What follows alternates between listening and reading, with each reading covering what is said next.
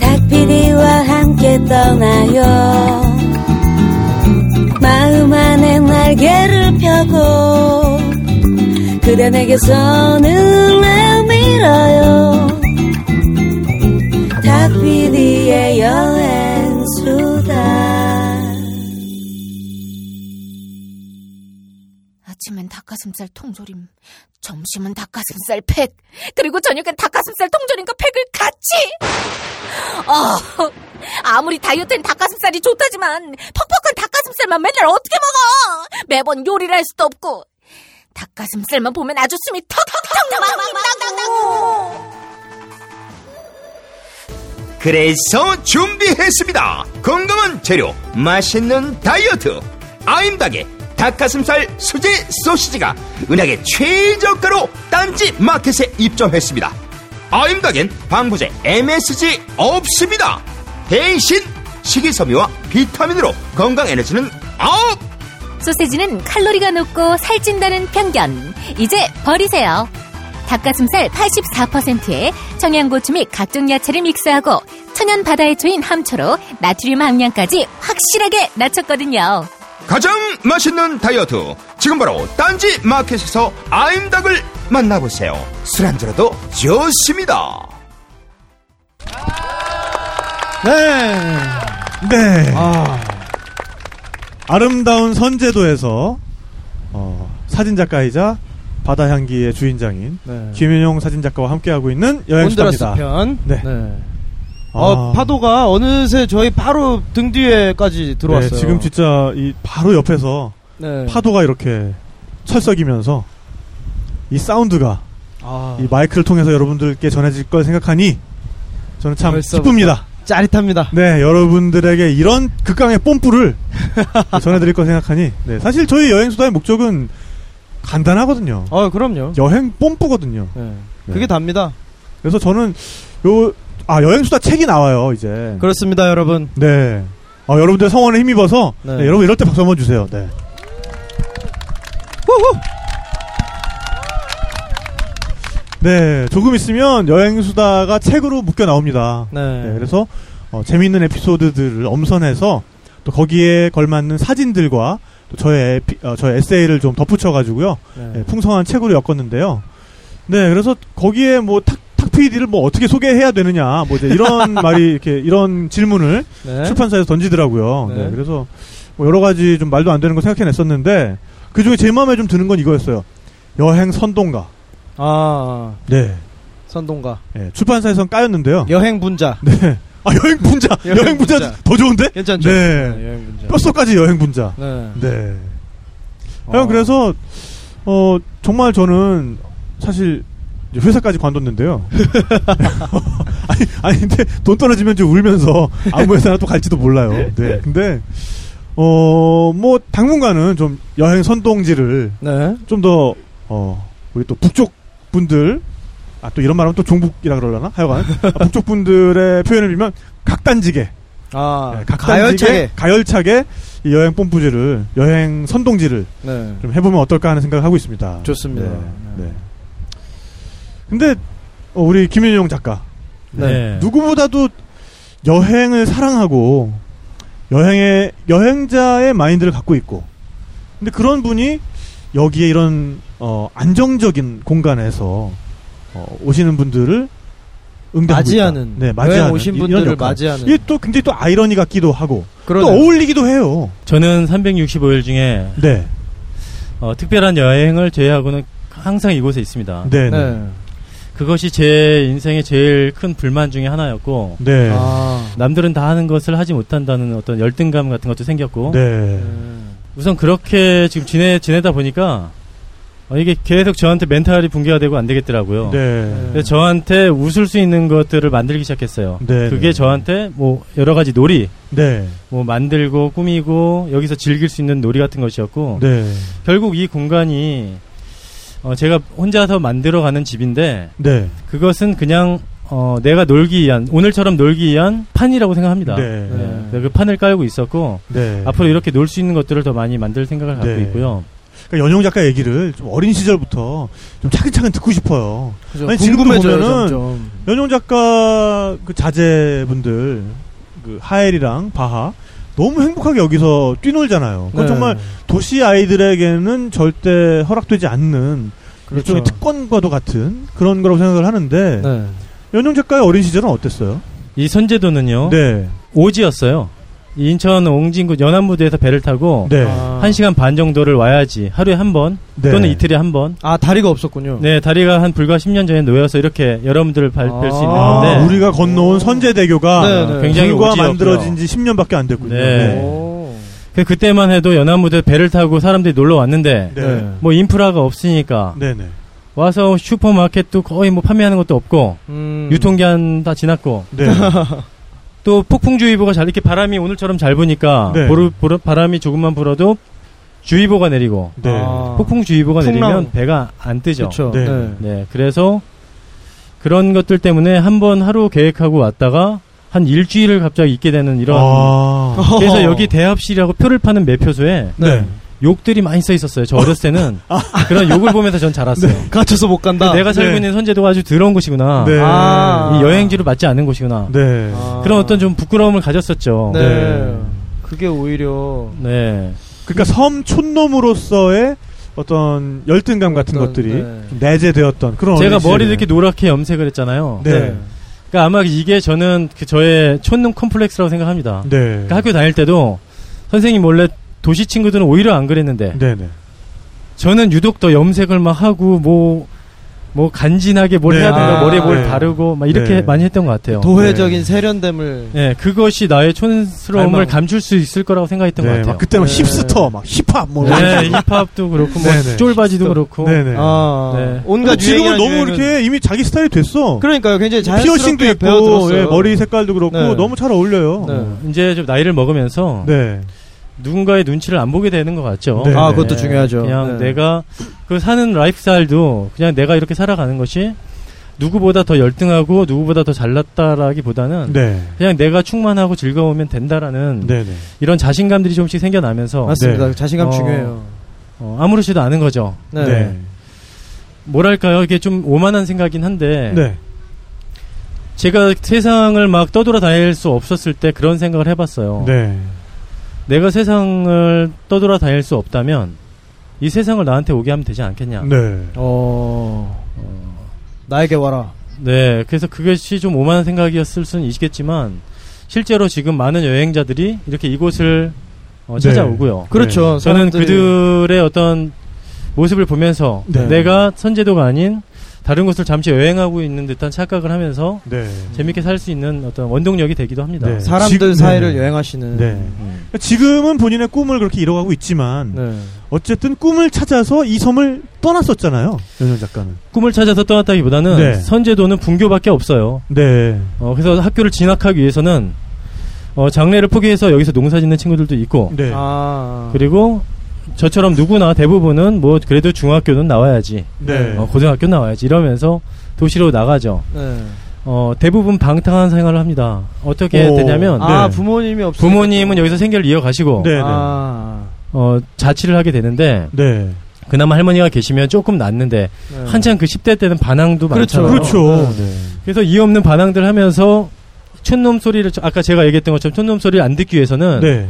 무언가를 좀 잘해야 돼요. 그게 뭐냐면 공부를 아주 또래 친구들보다 특출나게 아. 잘한다거나 나름의 네. 무기가 필요한 싸움을 거죠. 잘한다거나 네, 오. 네, 네. 아니면 아주 잘 놀다거나 그쵸. 네, 네. 네. 어, 저는 그 세 번째에 좀 해당했던 것 같아요. 네. 그래서 촌놈 네. 소리 안 들려고 그렇게 서로 노력을 하다 아. 보니까 네. 어, 공부 잘하는 문화는 좀 힘들고 네. 우리는 좀 대부분 잘 놀거나 싸움을 잘해서 네. 어, 구락부 이런 데 좀 가 있고 친구들이 기도 좀 보고 있고 네. 네. 네. 아, 전문 아, 용어 네. 또 뭐 나왔네요. 네. 이런 네, 네. 좀 방탕한 어. 생활을 10대 때 좀 많이 겪어봤습니다. 네. 네.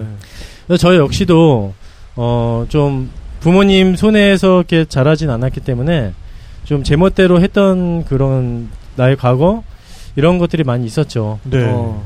고향으로 돌아가게 된 배경은 한 14년 전에 네. 고향으로 돌아온 얘기 너무 훅 들어오지 말고요. 어, 예. 그래서 그러면은 아. 네. 그럼 고등학교 때부터 육지 생활을 한 건가요, 그러니까? 아닙니다. 중학교 때부터 했습니다. 중학교 초등학교 예, 때부터. 분교를 졸업하고 분교가 네. 없으니까. 네 그리고 중학교로 이제 당연하다시피 그러면 그쪽에서 이제 도시에서는 유학이라 하죠. 네. 그렇죠. 네. 유학이죠. 네, 뭐 도시로 유학 생활을 하고 네. 거기에서 뭐 도시의 새로운 문물들을 다 익히면서 네. 음. 좀 뒤지지 않으려고 막 네. 피땀을 흘렸던 네. 아니 근데 대학도 도대체 무슨 공부했어요? 나 너무 궁금해. 어, 그러니까 그러니까 지금 지금은 보면 사진 여기 일을 자기 하시지만 뭐 손으로 어쩔 땐 목수인 것 같기도 하고, 어쩔 때는 페인트공인 것 같기도 하고, 어쩔 때는 뭐 디자이너 같기도 예, 디자이너 하고. 같기도 하고, 뭐 네. 사진은 잘 찍고, 네, 저는 이제 화실에서 그림 공부를 했었고요. 이제 디자인 네. 계통의 공부를 조금 하다가 네, 아. 어, 결국 제 여러 가지 상황 때문에 네. 중도의 고향으로 오게 됐는데 네, 네. 네, 이미 뭐 예전에 매체나 통해서 아는 분들은 많이 아실 테고요. 네, 간단히 소개를 해드리자면 저 아버님의 건강 때문에 내려왔습니다. 네. 그러니까 아버지가 당뇨 합병증으로 실명을 하셨어요. 네, 아. 원래 아버지는 집을 짓는 목수셨어요. 네, 네.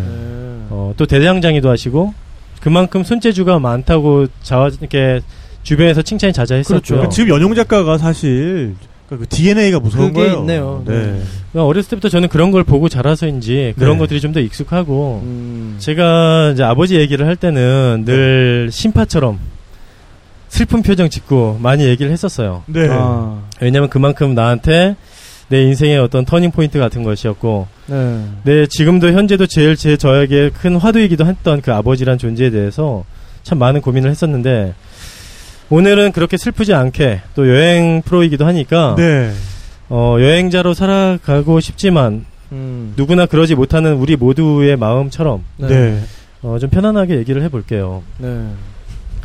어쨌든 아버지가 이렇게 실명을 하시면서 네. 내려오게 됐는데 실명을 하셨어요. 아예. 네, 예, 당뇨병으로. 근데 제 입장에서는 할 수 있는 게, 어, 별로 없었어요. 잠시 조금 건강이 좋아지시면 떠나야겠다. 다시 네. 돌아가야겠다. 네. 해서 아, 잠시 다시- 내려온 거였죠. 네. 예, 근데 매체에서는 막 무슨 효자처럼 막 이렇게 비춰지고 그런 게 저는 좀 이렇게 네, 싫었었는데. 네, 방송에 어쨌든 제, 개, 예. 제 개인적인 감정을 빌려보면 어쨌든 잠시 좀 머물다가 좀 도망가려고 했었는데 아. 그럴 수 없는 상황이 계속 생기는 거죠. 네. 우선 단편적으로 어 아무것도 할 수가 없게 된 거예요. 앞을 네. 못 본다는 것은 그렇죠. 어뭐 못을 하나 박을 수도 없고 어, 아버지 당신은 이 집안의 가장이었는데 아, 오남매를 이끌고 있는 가장이었는데 아무것도 할 수가 없게 됐을 때 그 절망감이 그때는 잘 안 느껴졌어요. 음. 어 아버지가 어느 날 고기잡이를 하고 싶다 하셨어요. 왜 고기잡이를 하려고 하시냐? 딴 것도 많은데 어, 아마 그때만 해도 제가 그런 판단을 더 못했던 것 같아요. 그러니까 실명하신 다음에, 네, 예. 네, 어쩌면 유일하게 할 수 있는 것 중에 하나가 그런 것이었겠죠. 어. 바다를 나가고 싶다는 것은 어, 굉장히 위험한 일이에요. 지금 우리에게도 위험한 일인데 네. 그렇죠. 어, 앞을 못 보는 아버지가 바다를 나간다는 건 굉장히 힘든 일이었는데 아버지가 그런 말씀하셨을 때 아무도 반대하지 않았어요. 음. 그래서 아버지를 도와서 같이 그물을 매기 시작했습니다. 어, 지금 보이는 이 앞바다에다. 아, 까처럼 여기서. 그, 예, 아까처럼 물이 빠지고 지금처럼 물이 많이 들어오고 이런 조수 간만의 차이를 이용해서 고기 잡는 방식이에요. 아 이렇게 세워서 네, 그물을 세워서 정치망이라서 네. 세워서 그물 쳐두면 물이 들어왔다가 다시 물이 빠질 때 그 울타리에 우리가 쳐둔 울타리에 고기가 잡히는 그런 네. 방식. 네, 또 그런 고 그런 그물을 저희가 설치를 했어요. 설치를 하고 어 물이 두- 하루에 두 번 빠지는데 물이 빠질 때마다 어 같이 손잡고 나가는 거죠. 어. 근데 네, 처음에 손잡고 나갔는데 이게 좀 아버지 혼자서 좀 가보시려다 보니까 네, 저희가 생명줄이라고 만들었습니다. 네. 이름을 생명줄이라고 불렀는데 네, 어. 여기서 바다까지 긴 줄을 맨 거예요. 네, 이 줄은 어 파도에 지금처럼 파도에 또는 쓰레기가 떠밀려와서 계속 끊어져요. 네, 어. 아버지는 그 줄을 의지해서 계속 같은 정해져 있는 루트대로 다녔었는데 네. 야 위험한데요. 어 그 줄이 너무 자주 끊어지다 보니까 저희가 어 한순간도 눈을 떼기가 좀 어려웠죠. 네. 어. 그래서 그 줄을 좀 든든한 와이어 같은 걸로 해본 적도 있었고 네. 두꺼운 줄로 해본 적도 있었지만 또 그 끌고 다니시는 들고 다니시는 그 무게 때문에 어 여러 가지 어려움이 있어서 그러니까 그 아주- 줄을 네, 갈고리로 이렇게 걸으셔가지고 걸어서 그다음에 네. 그 갈고리를 붙잡고 더듬으면서 계속 가시는 그렇죠. 거죠. 지팡이에 네. 호미를 매달았다고 생각하면 됩니다. 네, 네. 그래서 갈고리를 네. 아버지가 그 지팡이 삼아서 그 줄에 네. 딱 매달아서 가는데 줄이 파도에 자꾸 끊어지니까 네. 어 제가 집에서 자꾸 싸운 걸 봅니다. 아, 늘 그러니까 같이 아버님이 따라다닐 어디 수는 계신지. 없으니까 네, 보실 네. 수 있게. 어 보면은 아버지가 이상한 데로 가고 계시고 그럼 그럴 때마다 뛰어가서 네. 뛰어가서 다시 이게 모셔오고 아. 어쨌든 우리의 음, 절실했던 상황들이었고 네. 어. 아버지는 그를 통해서 그런 행위를 통해서 조금씩 기쁨을 찾으셨는데 네. 어. 우선 물고기 수확이 조금씩 있으니까죠. 네. 네. 그런 물고기를 가지고 내다 팔기 위해서 이 식당을 차리게 된 겁니다. 그러니까 그때 처음에는 바다 향기가 지금처럼 복합적인 카페를 카페를 겸한 이런 레스토랑이었다기보다는 아니라. 네. 말 그대로 이제 식당을 식당이요. 열었던 거네요, 그러니까. 우리가 먹고 살기 위해서 만들었던 이 공간이 네. 어, 모든 가족 구성원이 열심히 뛰었고 어, 아버지도 그 중에 하나, 하나라는 그 사실이 네. 아버지를 더 기분 좋게 했던 것 같고요. 그러니까 아버지는 그때 뭔가 가족을 위해서 하실 수 있는 계속 네. 일이 뭔가를 다시 생겼다. 네. 아버지로서의 역할을 어느 정도는 다시 찾았다라는 네. 그런 기쁨이 그런 있었을 거죠. 것 같아요. 그러니까 네. 내가 가장 그러니까 내가 앞을 못 봐서 너희들한테 의지를 하는 게 아니라 네. 내가 앞을 못 봄에도 불구하고 네. 나는 너희들의 영원한 아버지다. 네. 이런 어떤 그런 마음들이 이제 조금씩 네. 저희한테 전해져 온 거고 네, 네. 어, 그런 아버지가 조금씩 강해 보였던 거죠. 네. 사실 처음에는 무조건 못 가게 했어요. 바다를 못 가게 하고 위험하니까. 네. 그렇죠. 어, 제가 군대를 제대하고 휴학 복학을 안 하고 내려온 건데 어, 아버지 이 김병장이 제가 다 하겠습니다. 그리고 네. 아버지는 방 안에 가만히 계시게 하고 제가 막 뛰어다녔어요. 네. 네. 바다에서 열심히 뛰어다니고 고기 잡아다 드리고 아버지 이만큼 잡아왔어요 했는데 아 어느 날 느껴진 게 있었죠 아 아버지가 방 안에서 아무것도 하질 못하고 그냥 가만히 계셨구나 네. 그때부터 이제 아버지를 같이 바다에 모시고 다니면서 아버지의 웃는 얼굴들을 조금씩 보면서 아. 어 제가 조금씩 기록을 하게 된 거였죠 그러니까 카메라를 일회용 카메라를 처음 사서 네. 처음에는 일회용 카메라로. 네. 네. 어 일회용 카메라를 사서 아버지를 찍었죠. 그러니까 사진 작가 뭐 이런 것도 사실 저한테 뭐 중요하지 않았고 아버지를 기록한다. 네. 저희 집이 불이 났었거든요. 그래서 집이 전소가 된 적이 있었어요. 아, 진짜요? 아, 이 자리가요? 아니면 저 바로 뒤쪽에. 네. 네. 그래서 이곳에 이제 보금자리를 만들게 된 건데 어. 그때 잃었던 것들이 참 많지만 제일 아까웠던 것들이 앨범이었거든요. 아, 사진이. 어 그것은 추억이죠. 네. 그렇죠. 아버지의 평생의 추억이 하나도 없어졌고 네. 어, 아버지는 굉장히 하루가 다르게 초라해져 갔고 음. 그런 아버지를 더 사라지기 전에 남겨두고 싶다라는 마음이 강했죠. 네. 네. 그래서 그래서 저도 어느- 여기 네. 근데 저도 여기 잠깐 뭐 취재를 하러 한번 이 갯벌 같이 들어가 본 적이 있거든요. 김현영 작가랑. 네.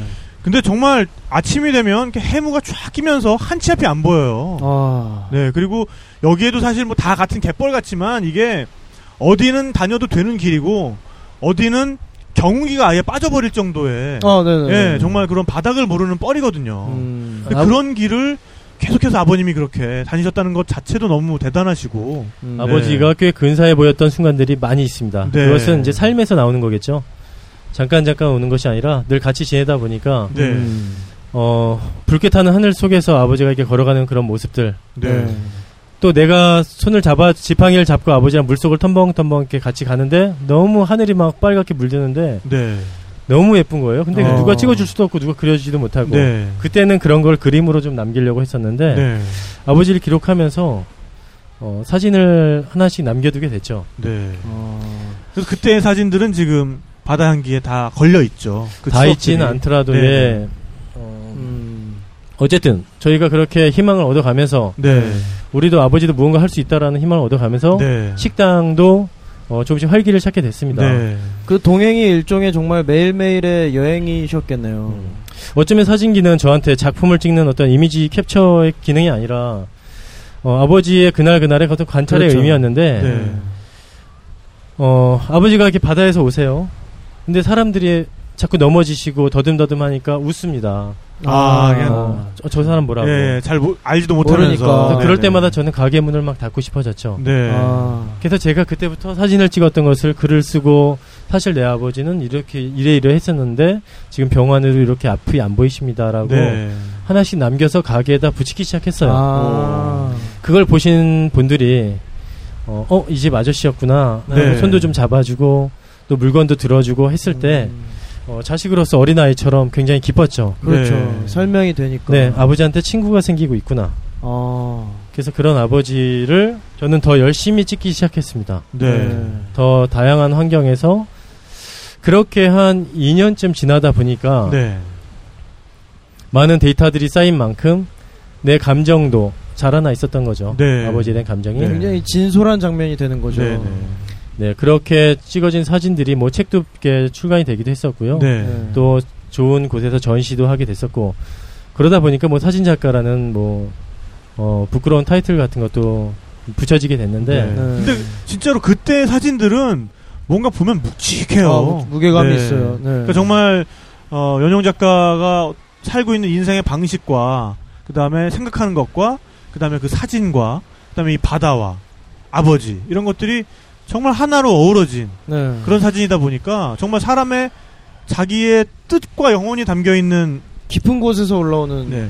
사람이 정말 자기의 뜻과 영혼이 담겨 있는 그런 사진이라는 게 모르는 사람이 봐도 금방 느껴질 정도예요. 그렇죠. 그러다 보니까 사진이 당연히 굉장히 좋을 수밖에 묵직하죠. 없고. 네. 어쩌면 좀 도취되기도 했습니다. 네. 내가 내 사진을 보면서 어, 아 좀씩 아름다운 우리 삶이 부, 부끄럽지 않구나 뭐 이런 아. 생각도 해봤습니다. 네.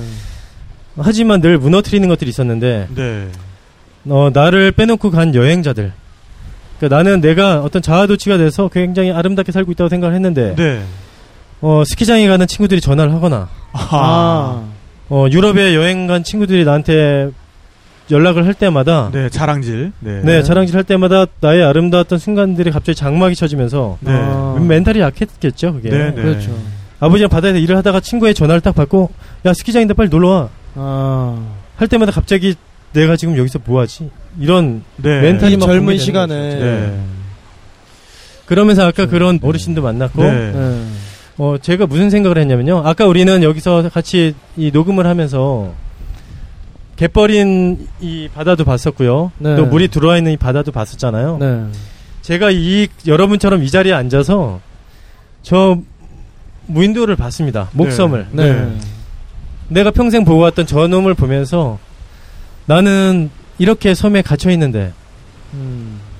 어, 여러 가지 상황에 의해서 갇혀 있는데 너는 참 둥실둥실 참 좋겠다. 네. 어. 너희는 진짜 자유로운 여행자구나. 네. 이런 생각을 했었어요. 네. 섬을 보면서. 저 섬을 보면서 네, 네.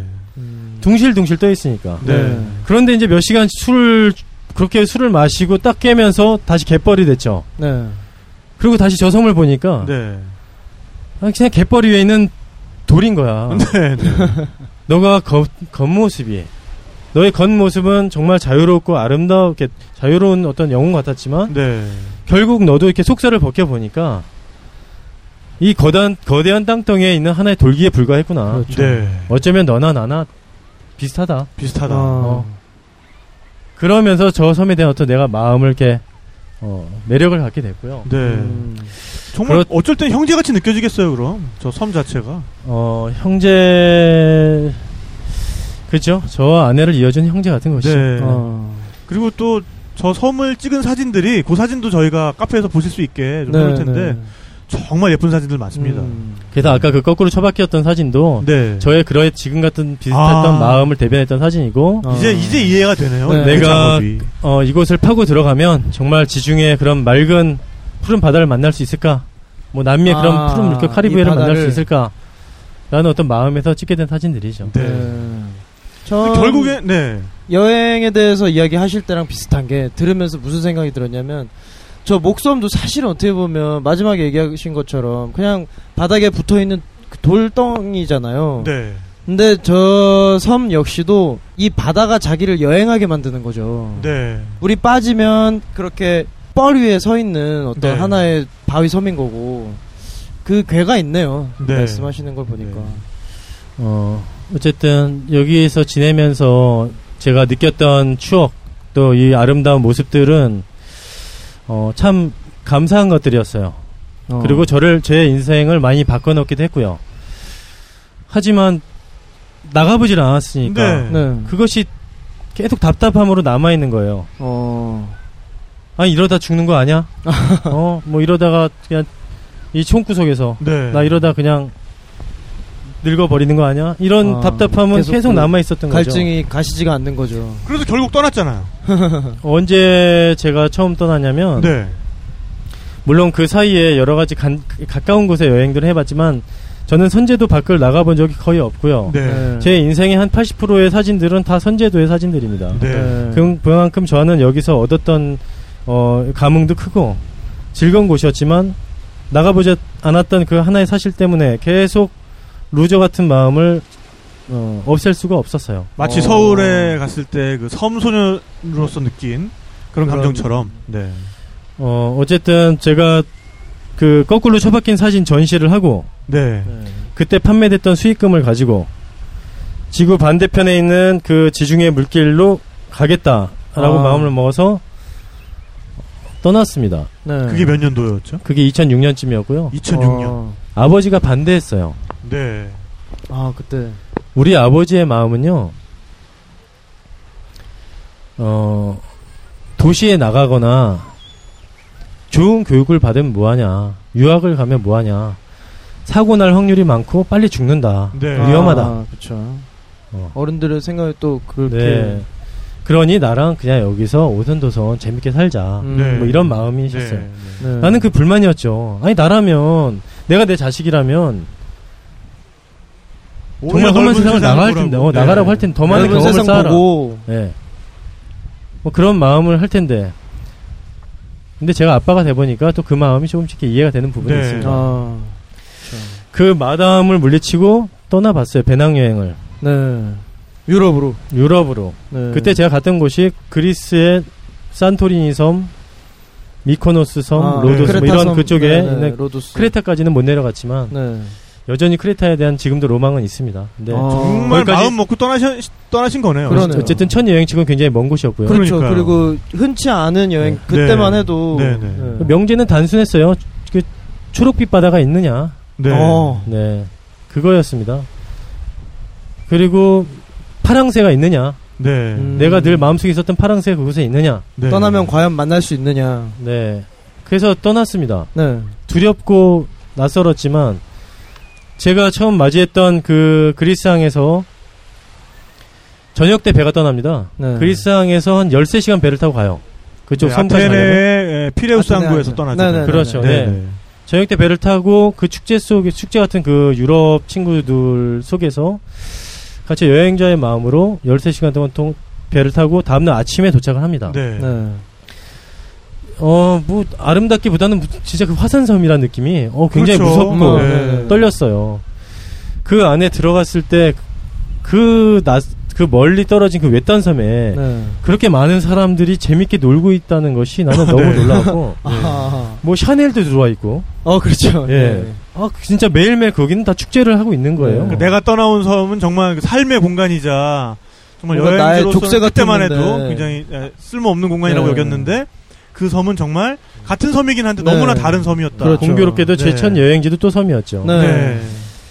그 섬에서 보내는 어떤 시간들 동안 매일매일이 꿈 같았고 아름다웠습니다. 네. 네. 노트를 펴들고 이어- 아이팟을 꽂고 음악을 들으면서 그림을 그렸어요. 아, 네. 그거죠. 와 정말 꿈 같은 누워서 예 시간이었겠다. 누워서 지중해에서. 떼굴떼굴 굴러다녔고요. 아, 그 친구들과 놀러 가서 같이 파티도 하고 놀기도 하고 네.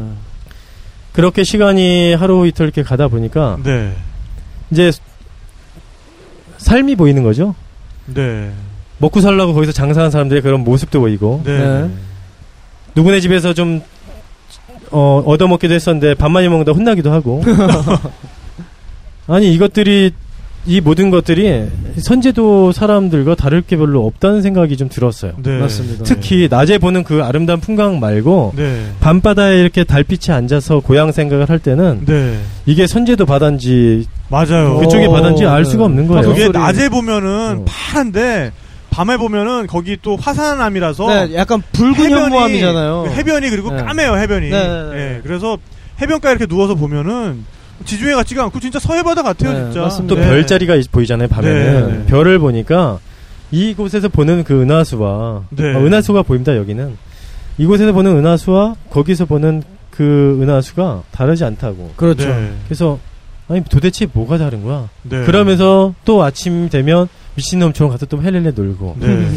그런 것들이 좀 반복되니까 어, 좀 지겨워졌습니다 네. 음. 근데 산토리니가 정말 저도 산토리니를 자, 2000, 어, 저도 2006년에 갔던 것 같아요. 어. 네, 그때, 그때 유로, 어. 유로 2000, 유로, 아, 그러니까 유럽 축구 경기대회 있을 때 네. 제가 갔었는데, 어, 저도 여러 가지 기억이 참 많아요. 그러니까 어. 저는 크레타 깡촌을 취재하고 들어갔거든요. 네. 크레타를 취재할 때만 해도 사람들이 정말 너무 다들 에, 축제를 즐길 줄 아는 그렇죠. 풍류를 아는 이런 네. 분들이었는데 산토리니에 들어가니까 풍광은 너무 아름다운데 네.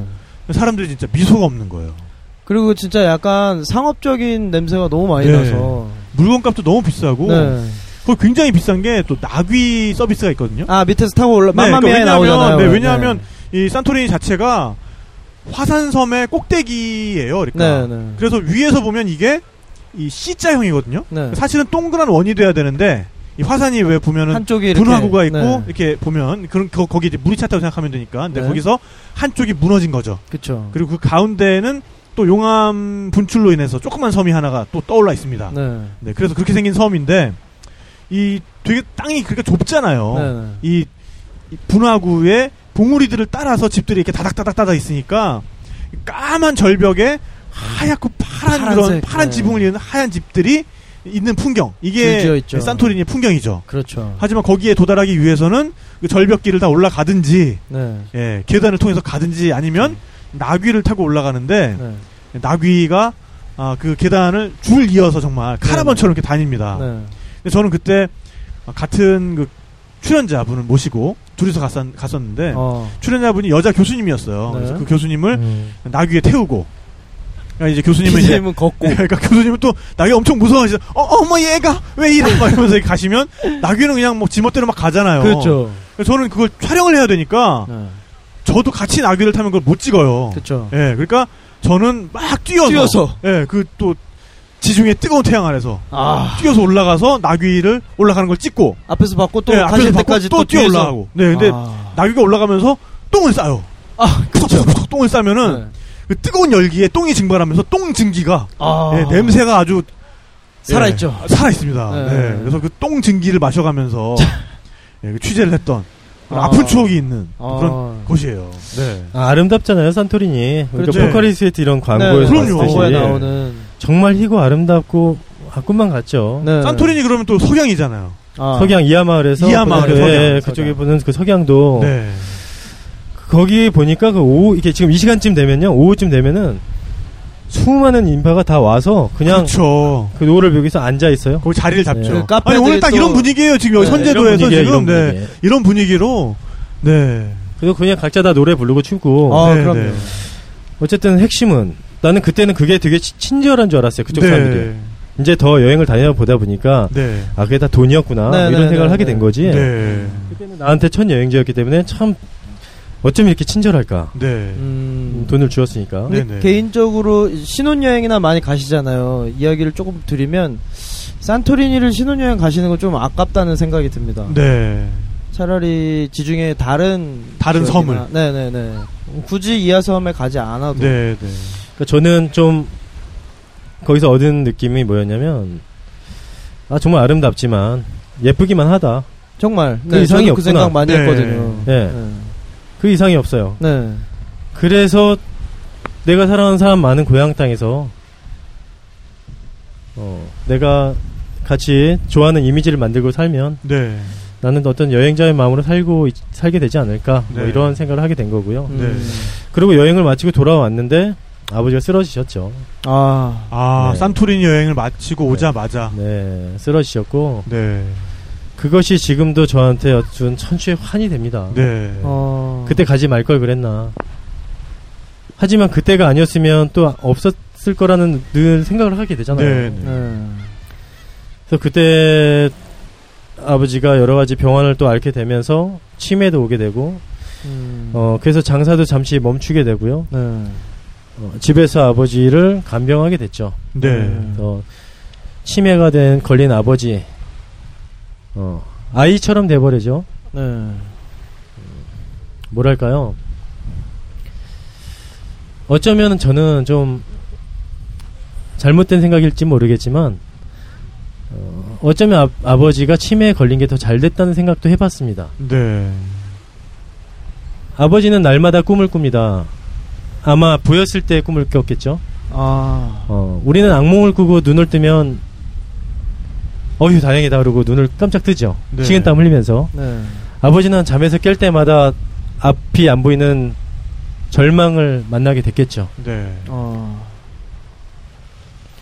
그래서 나는 차라리 치매에 걸렸으면 더 아이 같은 모습으로 여행 여행하는 마음으로 살고 계시지 않을까. 네. 아. 적어도 절망은 매일매일 아침마다 만났던 그 절망을 하지는 않을, 않지 않을까. 네.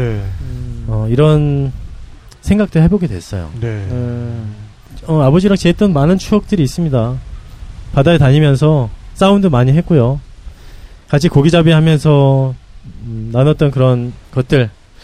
결국 그런 모습들이 내가 굉장히 가부장적이고 무섭고 싫어했던 그 아버지의 모습에서 어, 친구 같은 아버지로 네. 또 내가 돌봐줘야 하는 아이 같은 아버지로 음. 또 여전히 내게 든든한 나의 아버지로 네. 참 다양한 아버지를 만났을 어떤 기회가 있었다는데 나는 감사함을 느낍니다. 네. 어. 친구들이 그런 얘기를 해요. 나는 엠마 너는 복 받았어. 나는 우리 아버지 교통사고로 갑자기 돌아가셔갖고 인사도 못했다야. 아. 그런 얘기 들었을 때 저는 충분히 많은 인사를 했고 많은 추억을 남겼고 네. 돌아가시고 나서 사진을 다 태우려고 그 많은 사진을 다 태우려고도 했었는데 음. 지금 생각해보면 제 아이가 그 사진을 다시 할아버지를 기억하고 네. 이렇게 살아가는 걸 보면서 태우지 않았던 그렇죠. 것이 더 잘했다는 생각이 듭니다. 네. 음. 그럼 아버지를 영영 떠나보낸 게 그게 이제 몇 년인가요, 그럼? 어, 그것이 2007년입니다. 2007년. 아, 진짜 여행 돌아오자마자구나. 오자마자. 네, 그 이듬해 1년 정도 간병을 하다가 네. 돌아가셨고요. 그리고 가게 문도 닫고 어, 여행도 다녀봤고요. 뭐 할 게 없는 거예요. 모든 게 그대로인데 아버지만 네. 없으니까 네. 뭐 할 게 없어요. 이게 음. 저기서 누가 이렇게 딴 아이씨가 와도 그 아버지 참 자꾸 보이고 네. 어. 어, 이게 장사를 못 하겠더라고요. 그래서 나가서 조개도 캐보고, 저기 뭐 발전소 저런 데 가서 막노동도 해보고, 네. 집 짓는 그런, 예, 그런 노동터도 좀 다녀보고. 그러니까 이 공간을 계속 운영하기에는 아버지의 모습이 아버지 네, 어. 아버지 예. 빈자리가 너무 너무 크게 네. 느껴지니까. 그러다가 네. 아내를 만나게 됐고, 아. 아. 이가 태어나면서, 제 아들 이름이 바하예요. 네. 바하. 네, 이게 네. 바닷가로 내려온 하늘의 선물이란 의미가 있습니다. 아. 네. 작가 맞네. 그 어, 뜻이고. 예. 어, 저기 애기 어. 엄마가 졌어요. 아, 진짜? 어. 그래서 네네. 이 아이의 모습을 보면서 네. 어, 뭘 떠올리냐면요. 제가 갯벌에서 아이랑 지금 이제 뛰어놉니다. 매일매일. 네네. 뭐 매일은 아니지만 이렇게 뛰어노는데 어떤 모습을 보냐면 제가 사대째 여기 고양이라고 했잖아요. 네. 그 뛰어노는 아이를 보면서 그 아이 제 아들로 보이는 게 아니라 저로 보여요. 네. 어. 그리고 지금 서 있는 제가 제 아버지일 것 같은 거죠. 그렇죠. 네. 아, 아버지가 이렇게 어렸을 때 내가 뛰어노는 나를 지켜봤구나. 이렇게 음. 보고 있었겠구나. 네. 이런 마음으로. 어, 이런 마음으로. 여기서 그 아. 썰물 밀물이 이렇게 들어올 때 네. 하는 그 물마중 그것도 네. 사실은 아들이랑 같이 하던 놀이였잖아요. 물마중 재밌죠. 네. 네. 그, 어. 그러니까- 그 우리 여행 수다 통해서 한번 소개한 적은 있는데 네. 진짜 원조의 입으로 한번 아, 좀 설명 좀 그러네요. 해주세요. 네. 뭐 어떻게 하는 건지. 어, 사실 아이랑 이렇게 물 들어올 때마다 놀죠. 그러니까 물은 늘 정해져 있는 시간마다 들어오고 나오고를 반복하니까 네. 네. 그 물 들어올 때 마중을 나가려고 처음에 계획했던 건 아니었는데 아버지랑 그것도 일을 하다 하다가 보면 물 들어올 때만 소리가 나요. 물 빠질 때 소리가 안 나요. 네. 네. 아까 우리가 이렇게 녹음을 할 때도 쏴 하면서 소리가 나면서 들어오는데 그러게요. 네. 네. 어 그럴 때마다 아버지가 그런 말씀하셨어요. 야 물 들어온다 가자. 뭐 아버지는 뭐 어떻게 하세요? 야 인마 소리- 소리가 나잖아. 네. 어. 그러니까 우리는 너무 많은 소음 속에서 너무 많은 불빛 속에 살다 보니까 안 들리는 거 안 보이는 집중이 거였어요. 안 되는 네. 거죠. 아 이런 소리가 있었군요. 그래서 그때부터 그 감사함이 있었어요. 아 이 소리가 물 들어온 소리가 이렇게 알려주는구나. 네. 어. 이 자연의 이 힘이라는 게 이 감사함이라는 게 이런 것이었구나. 이러면서 그런 느낌을 한 번씩 나갈 때마다 아 물 들어온다 어. 해서 나가게 됐어요. 네. 그래서 아이랑 손잡고 나갈 때, 그 애들 얼마 나 좋아합니까? 물이 들어오는데 사람 걷는 속도로 들어와요. 그래서 제가 친구들한테, 뭐, 탁 PD님한테도 얘기했지만, 물 들어올 때마다 물마중을 가자. 그러니까 네. 여기 오면은 늘 그걸 권해줘요. 근데 이게 낮에 가는 것보다 네. 밤에 우리가 술 네. 먹다 말고 달밤에 바다가 막 이렇게 빛- 반짝반짝합니다. 달빛으로. 네. 네. 아. 저기서 물소리 밤에 특히 음악 소리고 뭐고 아무것도 안 들리잖아요. 그렇죠. 소리가 싹 들리면서 와요. 네. 그럼 애들아 때가 오고 있다. 준비해라. 네. 아. 그리고 이제 와인잔에다가 와인을 가득씩 따라요. 어. 어. 고프로 따라요. 고프로. 네네. 아, 고프로. 오호. 네, 그렇죠. 하나 가득 따르고 네. 야. 신발을 벗습니다. 네. 네. 이 맨발로 만져봐야 되거든요. 그리고 나가요. 네. 슬슬 걸어서 나갑니다. 네. 네. 어. 그럼 이제 술 기운도 있고 막 몽롱하면서 나가니까 막 기분이 좋아요. 그럼요. 네. 어. 그러다가 어느 순간 가까이 왔을 때 온다 온다 온다 했을 때 발밑으로 착 지나갑니다. 네. 물이 술이 확 깨요. 어. 순식간 술이 확 깨면서 네. 아 시원하다. 그럴 때 어. 오줌 불꽃놀이를 하나요? 요즘 불꽃놀이는 아, 그- 그, 그건- 플라크톤을 그건 나중에 하면서? 하죠. 아, 그건 네. 나중에 하고. 네. 네. 네. 아. 래서 우리 발밑을 스쳐갔을 때 네. 시원하게 한번 쳐다보면 바다를 한번 쳐다보면서 고개를 딱 돌리면요. 이미 벌써 한 10m 가 있죠. 분- 네. 물은. 네. 그 낮은 발 사이로 달빛에 그 반짝이는 것이 막 반짝반짝합니다. 네. 어. 달밤에 뭐 황금빛을 이렇게 걷는 것처럼 계속 그 따라서 걸어 나오는 거예요. 한 아. 500m를 걸어 나오면 네. 계속 물은 발밑에 있죠. 발목에 계속 찰랑찰랑하면서 찰랑찰랑. 온 바다를 그냥 우리의 무리를 걷는 것 같이 아. 이렇게 걸어오는 거죠. 네. 와인을 즐기면서 아, 느낌 있다. 그리고 딱 여기에 도착하면 네. 아까처럼 파도가 올라오기 시작하면서 파도가 치고 거기에 발을 씻고 네. 음. 해변에 누워서 노래를 부르고 뭐 아. 모닥불을 피고 아 이 느낌이 굉장히 좋거든요. 네. 그래서 제가 친구들 와서 같이 자리를 즐길 때마다 이거 해보자. 네. 네. 어, 그래서 꼭 해보고 있는 것 중에 하나죠. 아. 우리가 아무리 좋은 술집을 다니고 뭐 아무리 아. 좋은 극장을 다니고 택도 없죠. 네, 그게 사실 다 자연을 모방하는 거잖아요. 맞습니다. 그러니까 정말 최고 엔터테인먼트는 자연 속에서 네. 자연과 더불어 느낄 때 자연스럽게. 예, 정말 최고의 즐거움을 네. 느낄 수 있는 것 같아요. 그러니까 지금도 제가 아버지한테 받았던 가장 큰 선물이 뭐냐라고 물어본다면 네. 아, 손님들이 그래요. 아이 뭐 부모 잘 만나서 이거 뭐 터잘 잡고 좋네. 뭐 이런 거. 네, 네. 어, 이거 돈만 이거 빚이 많아요. 네. 아, 다시 표정이 돌아왔어, 뭔가. 사장의 표정으로 돌아왔어. 네. 어쨌든 제가 가장 이렇게 웃으면서 살 수 있게 된 이유가 네. 그 아버지가 주신 선물인데 그게 뭐냐 하면 다쳤던 제 감정이에요. 어. 봄, 여름, 가을, 겨울이라는 그 그리고 봄. 네, 뭐 영화 영화에서 있죠. 보면은 그 겨울에 막 패 패 패 이렇게 귀를 닫고 막 다 하잖아요. 네, 네. 네. 이 사심을 다 없애려고 네, 네. 네. 그런 것 좀 저는 다 꾸짖었단 말이죠. 오. 그렇게 아버지랑 막 어거지로 그냥 쫓아다니면서 아 가기 싫어 죽겠는데 술 마시고 친구들하고 놀다 보면은 아버지 밤에 또 가요. 네. 아버지 아. 하루에 물이 두 번 빠지잖아요. 아버지 아 내일 갑시다. 아. 아. 아 그냥 내일 주- 좀 죽으면 어때요? 아니야 너는 마셔 난 갈게. 네. 그럼 가시면 또 막 짜증이 나는 거예요. 네. 신경 신경 쓰- 쓰이고. 또 쫓아서 가고. 네. 심지어 아버님은 낮도 밤도 다 밤이죠. 그러니까. 그렇죠. 예. 아니 저는 연용 씨 아버님이 남겼던 말씀 중에 그 말씀이 되게 너무 멋있어 보여요. 그러니까 안개가 자욱하면 다른 마을 주민들은 작업을 못 나가잖아요. 근데 연용 씨 아버님은 혼자서 이렇게 장비 챙겨서 아. 바다로 나가셨다는 거예요. 그래서 연용 씨가 아 아버지 지금 안개도 심한데 어딜 가시냐고 그럼 아버님이 나는 낮도 밤이고 밤도 밤이요 음, 이러면서 그렇죠. 나가셨다고 해요. 네. 그렇죠.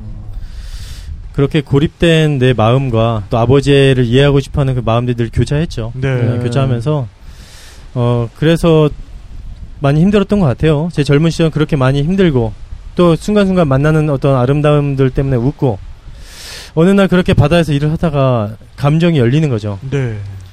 저 멀리 아지랑이가 막 피어오르는데 갈매기가 갈매기가 날아오면서 막 이렇게 저한테 뭐라고 얘기를 하는 거예요. 네. 아 죄송합니다. 왜 날 보면서 아니, 죄송해요. 갈매기라며. 형님.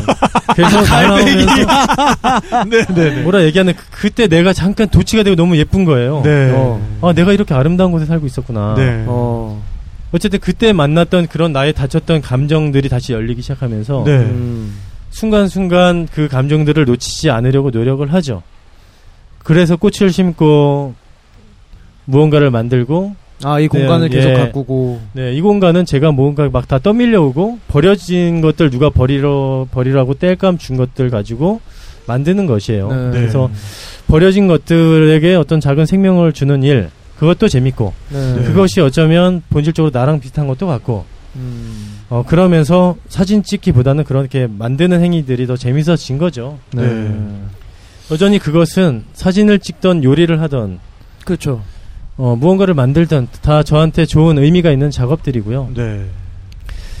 어, 그것이 아마 제가 지금 웃으면서 지낼 수 있는 힘, 그런 행복, 네. 그래서 여러분들께 좀 같이 웃을 수 있게 되는 뭐 이런 네. 가장 좋은 선물이지 않을까 이런 네. 생각합니다. 아.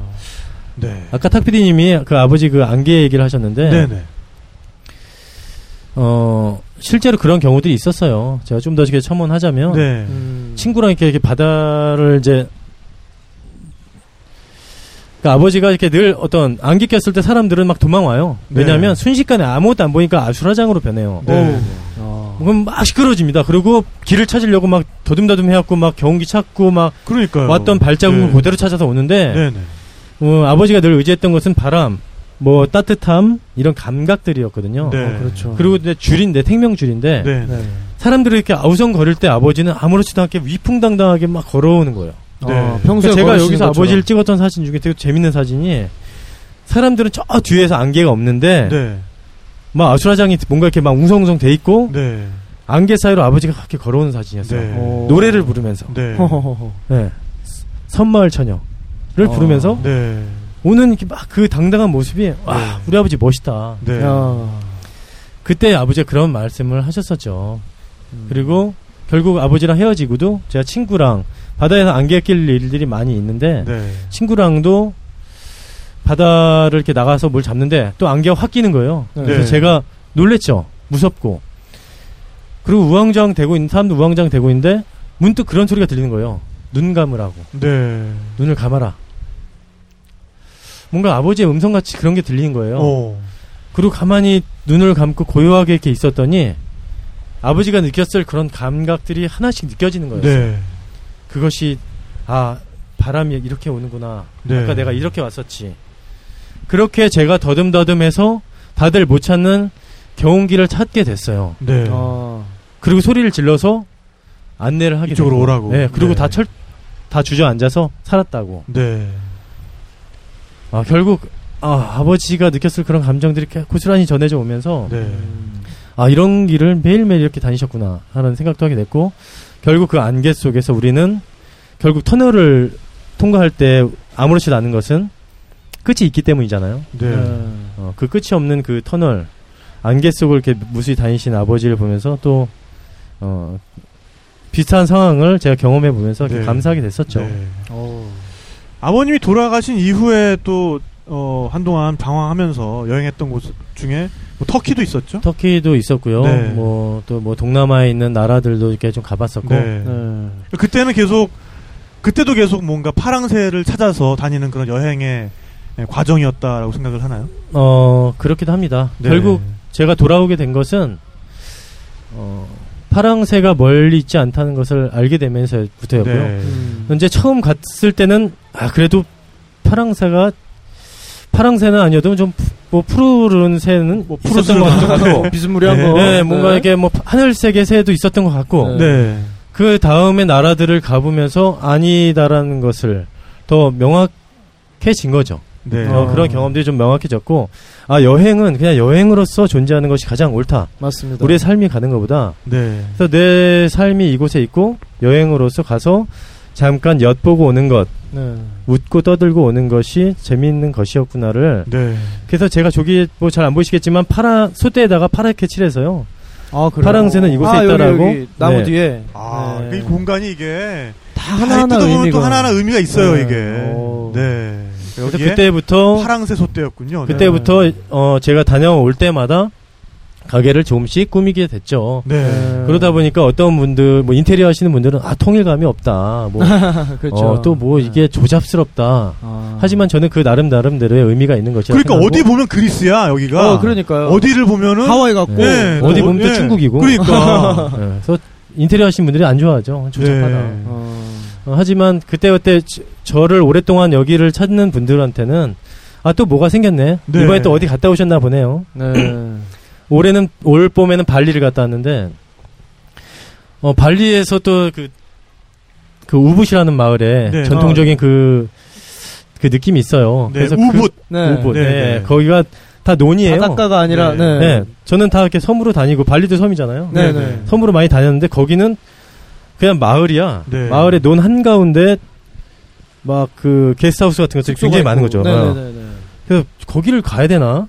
그래도 서핑하고 네. 또 바다인데 섬인데 서핑 좀 하고 또 뭐 이 시푸드 좀 먹고 리조트 쪽에서 좀 놀아야지 네. 이런 생각을 가지고 그래도 하도 좋다는 평이 많아서 거기를 갔는데 네. 어 너무 좋은 거예요. 오. 아. 어. 논 한가운데 막 너무 예쁜 곳들이 많은데 네. 와 진짜 그 힐링의 명소라는 느낌이 들고 온 마을이 다 향이 펴져 있고 아. 향. 예, 예. 그리고 다 정돈이 되어 있고 네. 차분하고 어떤 목가적인 분위기를 국가적인 분위기가 어마어마하죠. 어, 그래서 네. 올 봄에 거길 다녀와서 저희가 좀 저 동남아 스타일로 갈대를 좀 잘라다가 요 네. 옆에 갈대를 좀 잘라다가 네. 좀 이렇게 엮기도 해봤고 아. 그 정말 갈 때마다 뭐 수지품을 사오는 게 아니라 삘을 받아와요. 네. 그러네요. 그래서 그 삘대로 영감을 이 얻어서 공간을 이제 다시 갖고 나가는 거. 그게 음. 또 이 공간의 매력인 것 같아요. 그렇죠. 인도는 안 가봤지만 어쨌든 그 힌두교의 문화 그렇죠. 네. 거기에 또 힌두교의 문화도 그 수많은 신들을 숭배하고 네. 네, 그런 느낌도 참 좋았거든요. 네, 네. 이게 종교적인 특성 떠나서 이 살아있는 모든 것에 감사한다는 마음으로 본다면 네. 어, 내가 이 모래알, 또, 이, 이 내가 키우는 이 배추, 또 내게 잡히는 바지락, 모든 것에 어떤 신들이 존재한다면, 네. 어. 그들에게 감사하고, 또 그런 것들을 약간의 제물로 바치는 느낌들. 네. 네. 네. 그래서 아침마다 저희가 향을 피우고 꽃도 좀 꺾어서 좀 넣고 하루를 네. 감사하게 시작하는 그 느낌도 참 좋았던 것 같아요. 네. 그래서 지금 그렇게 요즘은 그런 느낌으로 또 가고 있습니다. 네. 네. 그런 곳이 발리의 우붓이라는 우붓, 곳이고요. 뭐, 아, 우붓은 네. 발리를 가신 분들이 꼭 가봤으면 좋겠어요. 저- 네, 꼭 그러니까 한번- 리조트에만 네. 계시지 마시고 발리 그럼 리조트가 굉장히 유명한데 그렇죠. 네, 리조트 해변 대만 뭐 이런 계시지 마시고 거랑 또 발리가- 다르게. 아, 또 인도네시아 힌두교의 네. 아주 중심지입니다. 맞습니다. 네, 그리고 네. 발리의 힌두교는 여타 다른 힌두교 국가와는 또 다르게 그 섬 안에서 고립돼서 발전했기 때문에 음. 굉장히 독특해요. 네. 네. 그래서 그런 부분들을 문화적인 부분도 발리에서 많이 보고 오셨으면 좋겠어요. 네. 제가 여행을 다니면서 그런 것만 또 보는 게 아니라 저는 때 섬 사람이니까 섬으로 여행을 다닐 때 그 네. 주민들을 많이 봅니다. 그래서 네. 주민들의 아. 라이프스타일을 보면서 이것을 어떻게 선제도에 좀 접목을 할까? 오. 네. 어, 아, 이- 그리고 거기도 이제 관광 수입이 막 늘어납니다. 인도네시아 같은 경우, 발리 네, 같은 네, 발리 경우도 같은 경우는.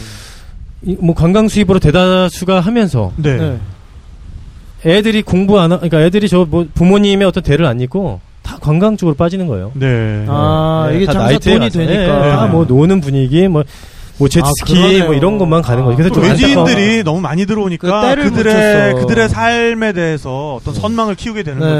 어, 그래서 사실 우리는 이제 리조, 리조트 문화나 이제 그런 것들이 너무 이렇게 익숙한데 네.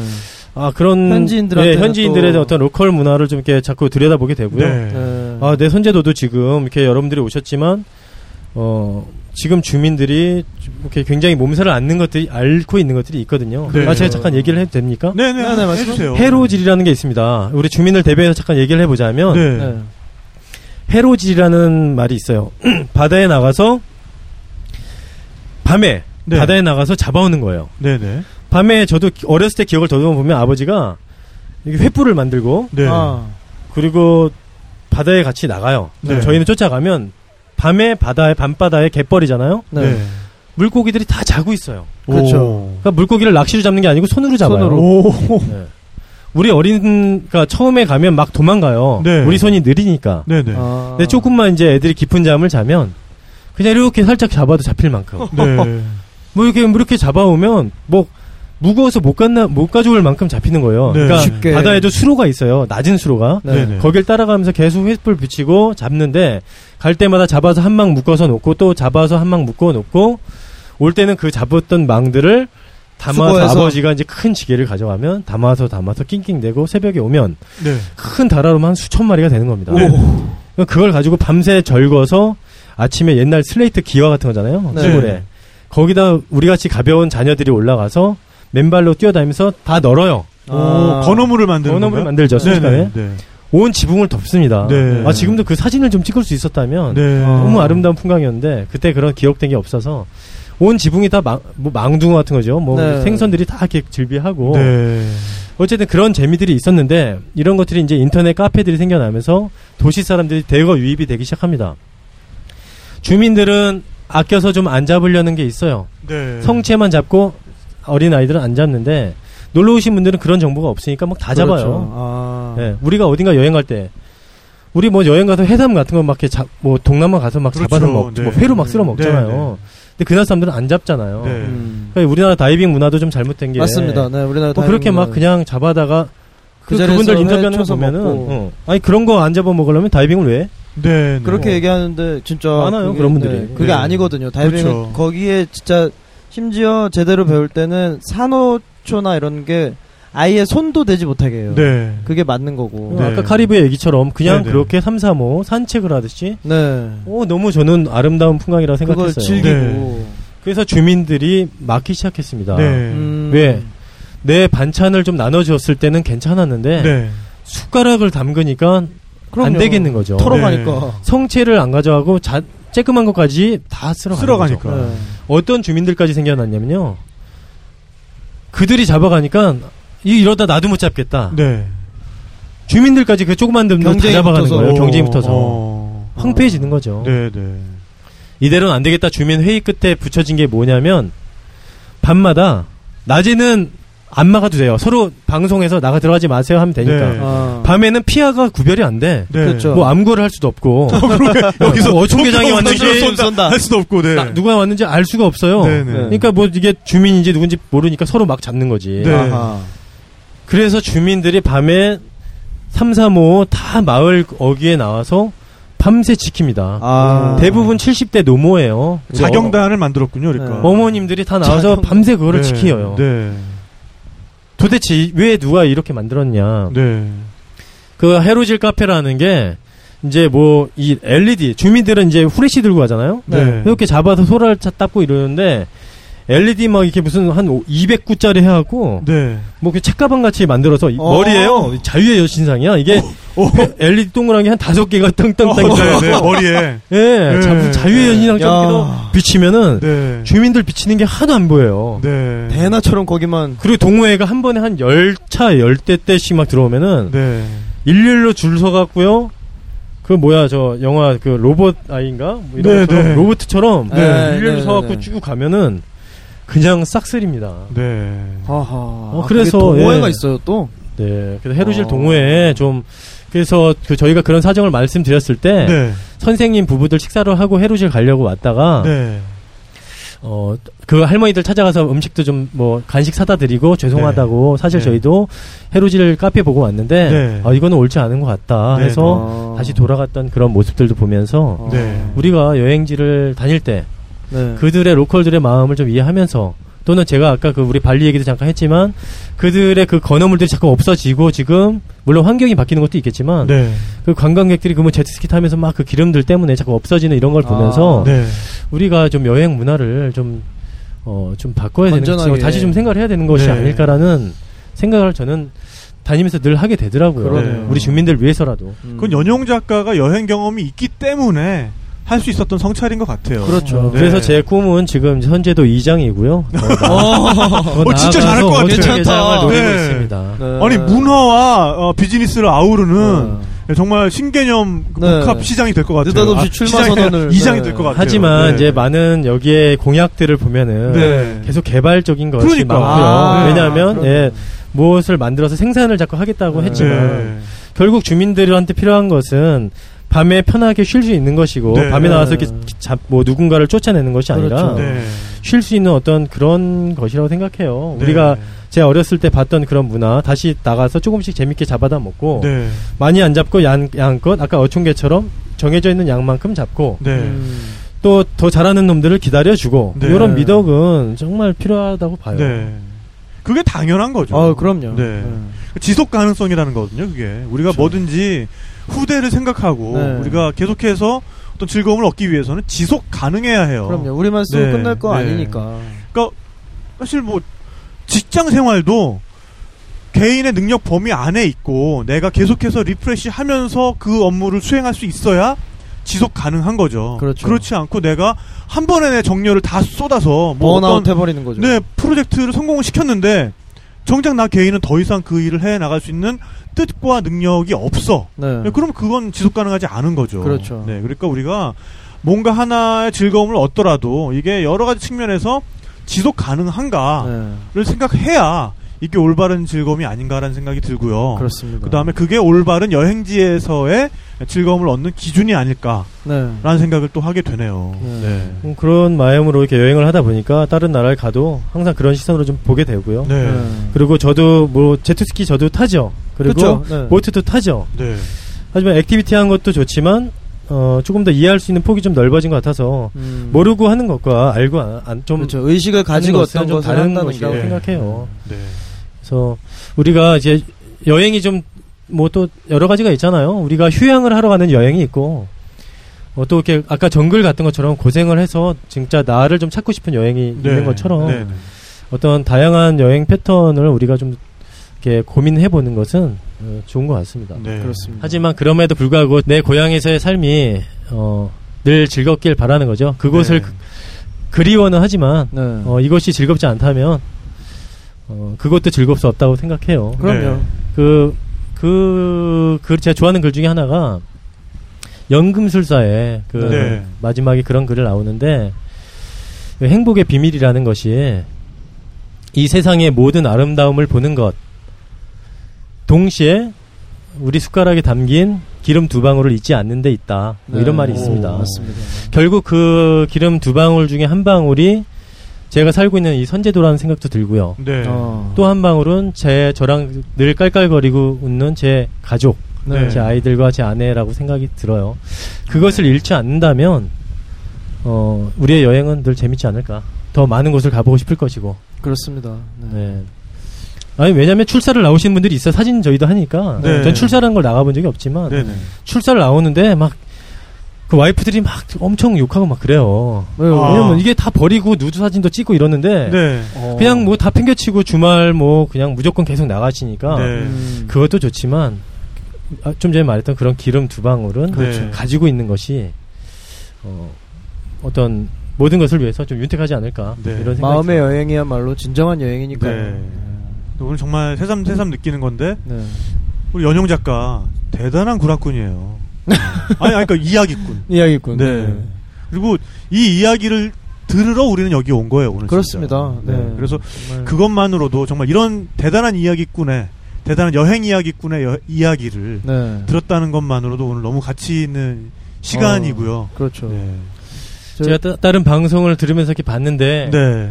뭐 이렇게 오늘 뭐 쿠폰 이런 건 없나요? 아우 쿠폰. 어. 아, 저요? 제가 사실 마음속으로 네네네. 한 명 한 분을 추첨해서 네. 오. 그 바다 향기의 하루 어. 숙박권하고 오, 그거 좋다. 하루 식사권을 동시에 할 수 있는 야. 풀로 아, 네네네. 즐길 수 있는 거 하나를 네. 주려고 했는데 네. 아무도 안 물어보는 거야. 네. 아. 어, 그래서 아까 바빴던 프린트는 못했지만 네. 네. 어, 제가 꼭 전해 드릴 테니까 네. 네, 네, 네. 어, 몇 분? 네? 몇 분? 두 분 가시죠, 두 분. 네. 아, 되게 많이 해. 빛도 그러니까, 많은데. 네. 조금만. 두 분? 예, 뭐 한 2인 정도 세트로 네. 이렇게 네네. 즐길 수 있는 네네. 뭐 그런 거 하나 드리면 좋을 것 아, 같아요. 그러니까 어, 두, 두, 두 분이 분을 즐- 즐기실 두 수 있는 분이서 어, 이 바다 향기를 아. 어, 저녁 식사와 숙박을 포함한 풀 서비스를 즐길 네, 수 그렇게 있는 쿠폰. 드리면 좋을 것 같아요. 저도 이렇게 먼 길 오신 분들에게. 네. 네. 그러면 아이고, 괜찮은데요? 네. 뭐 퀴즈를 내주시죠. 퀴즈를 하나. 네. 우리 제가 퀴즈를 네. 낼게요. 아, 네. 그러면은 또 아, 자, 일어나서 어떤 분이 제일 처음 손을 드시나 제가 보도록 하겠습니다. 네. 네. 매 눈으로. 네. 네. 네.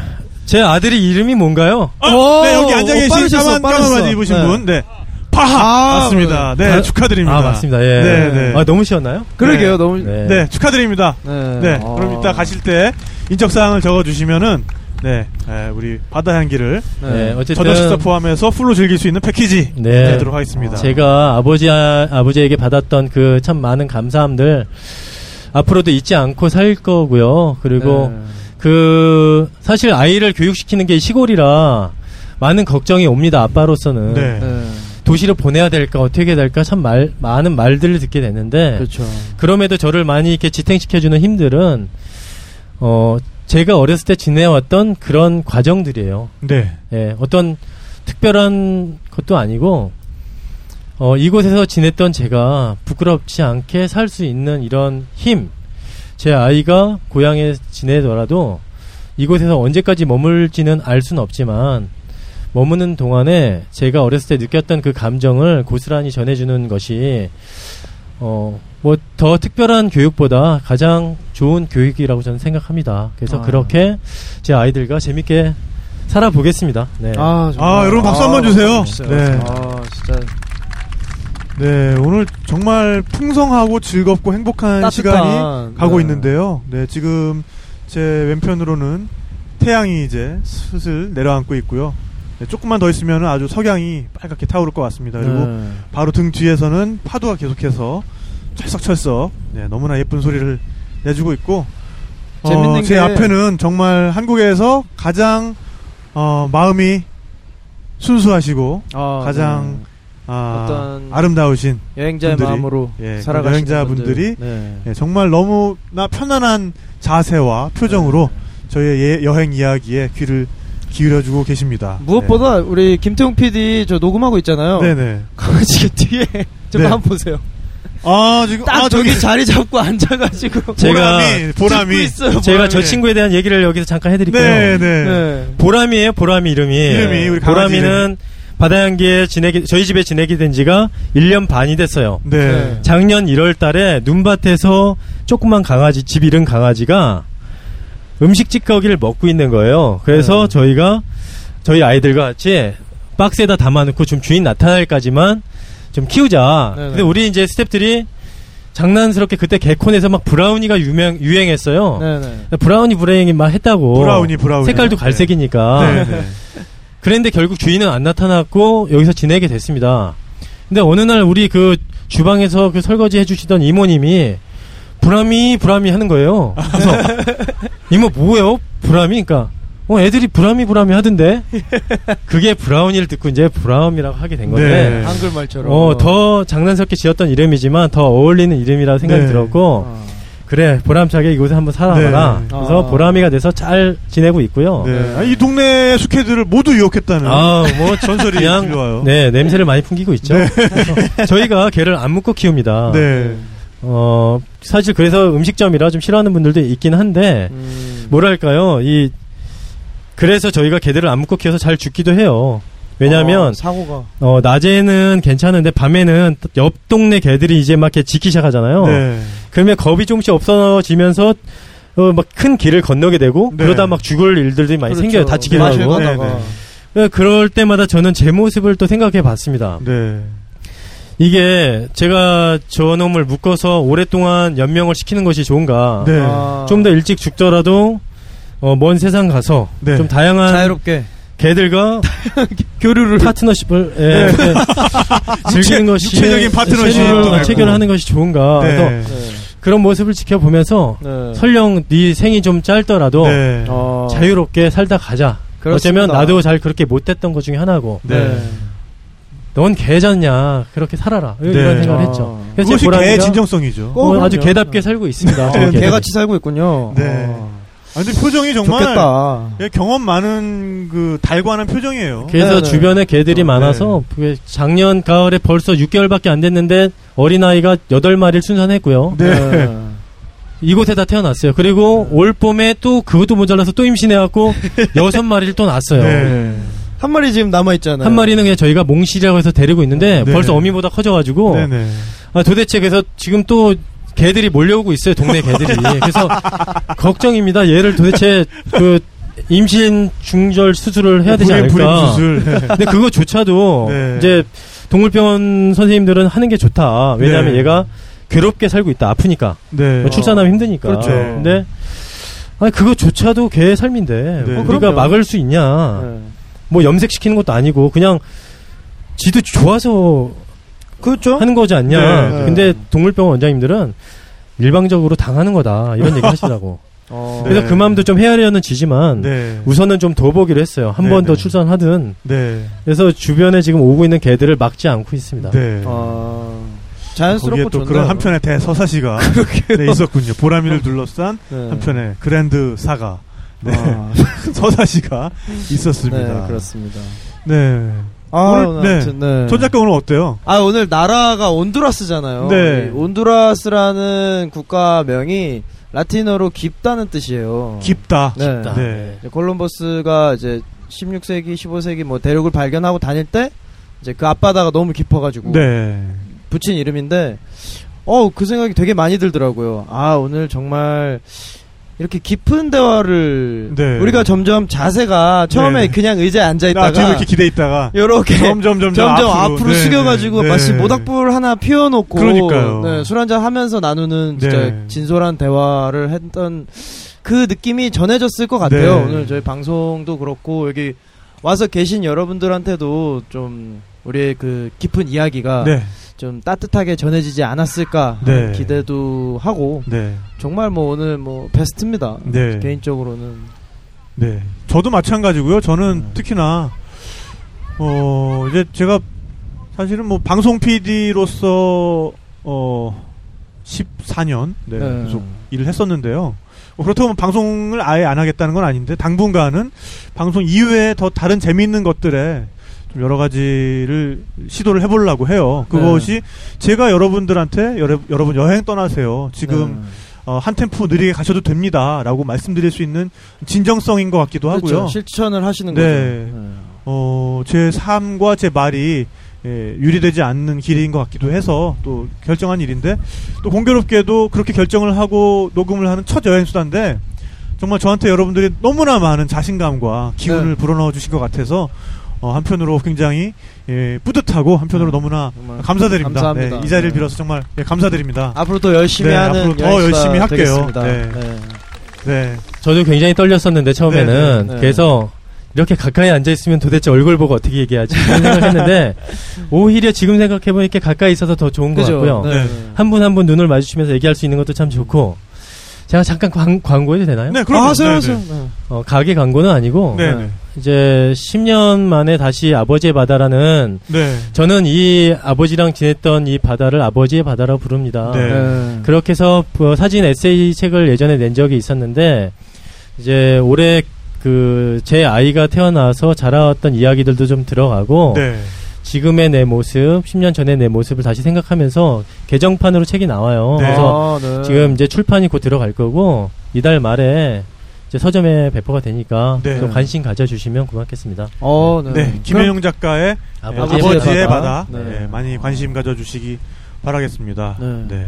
저는 오늘 연용 작가와 이렇게 얘기를 하면서 여행을 통한 인간의 성찰이라는 것이 네. 한 인간을 이렇게까지도 바꿔놓는구나. 그리고 그리고 어 그렇게 얻은 깨달음이라는 것이 이렇게까지 깊을 수 있구나라는 네. 생각을 했어요. 제가 미처 못 깨달은 거는 앞으로 여행사들 계속 들으면서 네, 성찰을 집에서 더 해보겠습니다. 네. 어, 집에서 네, 저희와 네. 함께 하시는 많이 걸로. 듣겠습니다. 네, 네, 감사합니다. 지금 여행의 흐름이라는 것이 네. 점점 더 어, 많이 같이 어울려 다니는 것보다는 혼자 다니는 여행. 좀 사색도 그리고 하고 자기 주도적인 자기 주도적인 여행 그러면서 성찰적인 여행이 네. 정말 커다란 흐름이 돼가고 있는 것 같아요. 네, 그렇습니다. 여행의 아주 커다란 순기능 중에 하나는 개인의 성찰인 것 같습니다. 자를 객관적으로 돌아볼 수 있고. 네, 그래서 김현용 작가가 처음엔 정말 파랑새를 쫓아다니다가 네. 여기에 파랑새가 달린 솟대를 세우기까지의 과정 네. 그리고 그 과정이 가능케 했던 성찰은 모두 여행에서 얻어진 거고요. 네. 네, 그 중간 중간에 어떤 성찰들이 있었는지를 오늘 우리가 여행 수다를 함께 하면서 어, 같이 네. 예, 깨달을 수 깊숙이 있었던 것 같아요. 네, 네. 그래서 느낄 수 있었네요. 여러분들도 여러분들 스스로의 성찰이 있는 여행 네. 좀 더 어, 여러분들 삶을 깊게 만드는 성찰들이 있는 그런 여행들을 많이 다니시길 바라겠고요. 네. 네, 오늘도 정말 즐거웠습니다. 오랜 시간 했는데 네, 아무도 안 떠나주셔서 너무 네, 진짜 감사하네요. 네, 조금 걱정했거든요. 네, 나오실 텐데. 네. 나올 씨도 좀 쌀쌀해지고 바람이 불어서. 네. 네, 네, 진짜 그래서 끝까지- 여러분들도 아마 요 정도까지가 딱 좋은 것 같아요. 네, 네, 네, 네. 그래서 딱. 오늘 여행수단은 요것으로 마치도록 하겠습니다. 네, 여러분 모두 좋은, 좋은 여행 여행 하세요. 하세요. 감사합니다. 감사합니다. 네.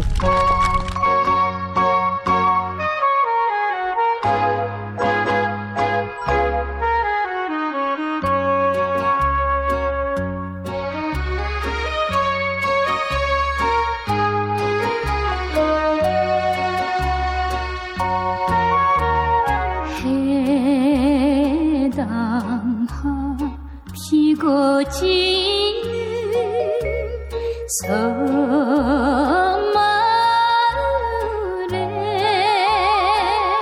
섬마을에 철새 따라 찾아온 총각 선생님 열아홉 살 섬세씨가 순전을 바쳐 사랑한 그 이름은 총각 선생님 서울에 가지를 모아 가지를 마